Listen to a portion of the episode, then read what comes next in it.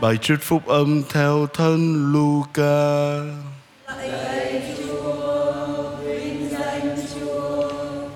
Khi ấy Chúa Giêsu phán cùng các môn đệ rằng con người phải đau khổ nhiều, bị các vị kỳ lão, các thượng tế và các luật sĩ khai trừ và bị giết.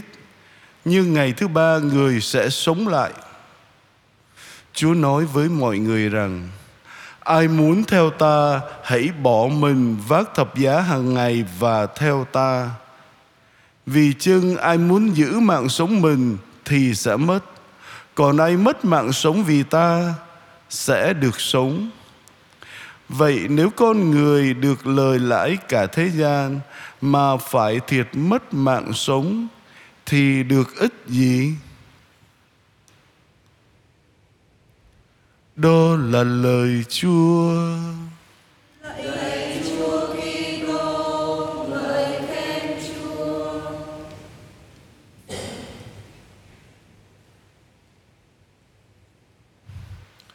Hôm nay tôi đã đề nghị với anh em về sự sống và sự chết, sự chúc lành và sự chúc giữ.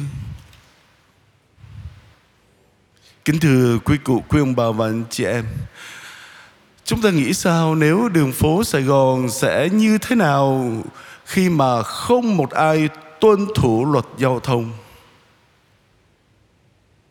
Một số xe ô tô có thể đi qua thành phố mà không bị tổn hại gì. Nhưng nhiều ô tô khác thì không. Và cả những người ngồi ở trong những chiếc ô tô đó cũng như những người đi bộ cũng thế.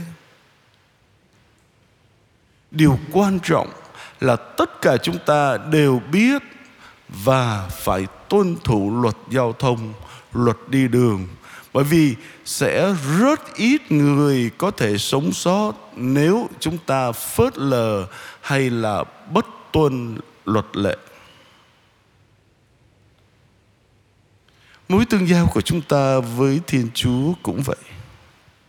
Như chúng ta đã nghe trong bài đọc thứ nhất qua môi sen chúa đã phán ban cho dân israel những luật lệ của con đường mà họ cần phải tuân theo nếu họ muốn được tiến triển trong đất hứa. Thiên Chúa không đảm bảo rằng họ sẽ thoát khỏi mọi rắc rối nếu tuân theo các yêu cầu của giao ước.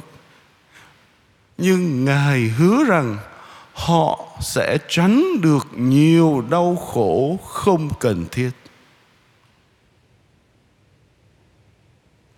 Kính thưa quý cụ, quý ông bà và anh chị em Hãy suy nghĩ về các quy tắc giao thông mà ta phải tuân theo mỗi khi lái xe Người ta có thể vi phạm hoặc là tìm cách luồn lách mỗi khi lái xe Người ta nhưng chắc chắn rằng chúng ta biết rằng các lề luật tồn tại để bảo vệ mạng sống của mỗi người chúng ta và của tất cả những người tham gia giao thông. Một số luật của Thiên Chúa cũng có thể khiến dân Israel cảm thấy như vậy.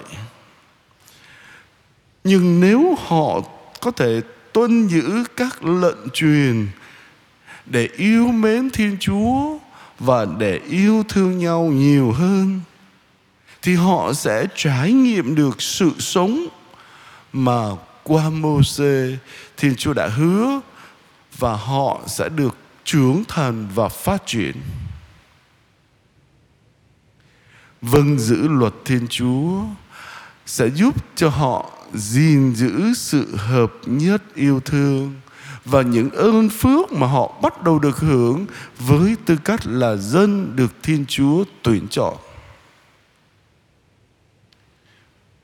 Vì vậy, kính thưa quý cụ, quý ông bà và anh chị em, mỗi lần mà chúng ta rơi vào tình huống mà ta cảm thấy một trong những lệnh truyền của Chúa dường như cản trở niềm vui thích của ta thì chúng ta hãy tự hỏi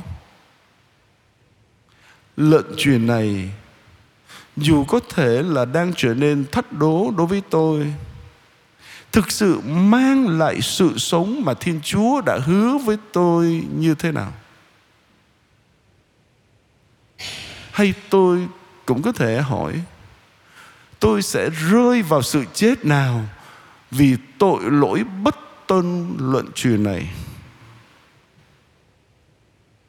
Hãy nghĩ đến không chỉ những hậu quả gần trước mắt, mà cả những hậu quả lâu dài của mỗi hành động do quyết định chọn lựa của chúng ta. Ta càng phân định, đánh giá các lựa chọn của mình theo cách này, thì ta càng thấy rõ rằng chính tội lỗi giam cầm chúng ta, chứ không phải là lề luật của thiên chúa mà đặc biệt hơn lề luật tình yêu của ngài sẽ giải thoát ta, đem đến cho chúng ta sự tự do đích thực và ta sẽ càng cảm nghiệm rằng sống theo lời Chúa dạy, đó là cách thức tốt nhất để chúng ta sống trong bình an và tận hưởng ơn cứu độ mà Chúa Giêsu đã mang đến cho ta từ giá máu cứu độ của thánh giá. Kính thưa quý cụ, quý ông bà và anh chị em. Mỗi ngày chúng ta có vô số cơ hội để chọn sống hay chọn chết. Vậy chúng ta hãy chọn cho bản thân mình sự sống.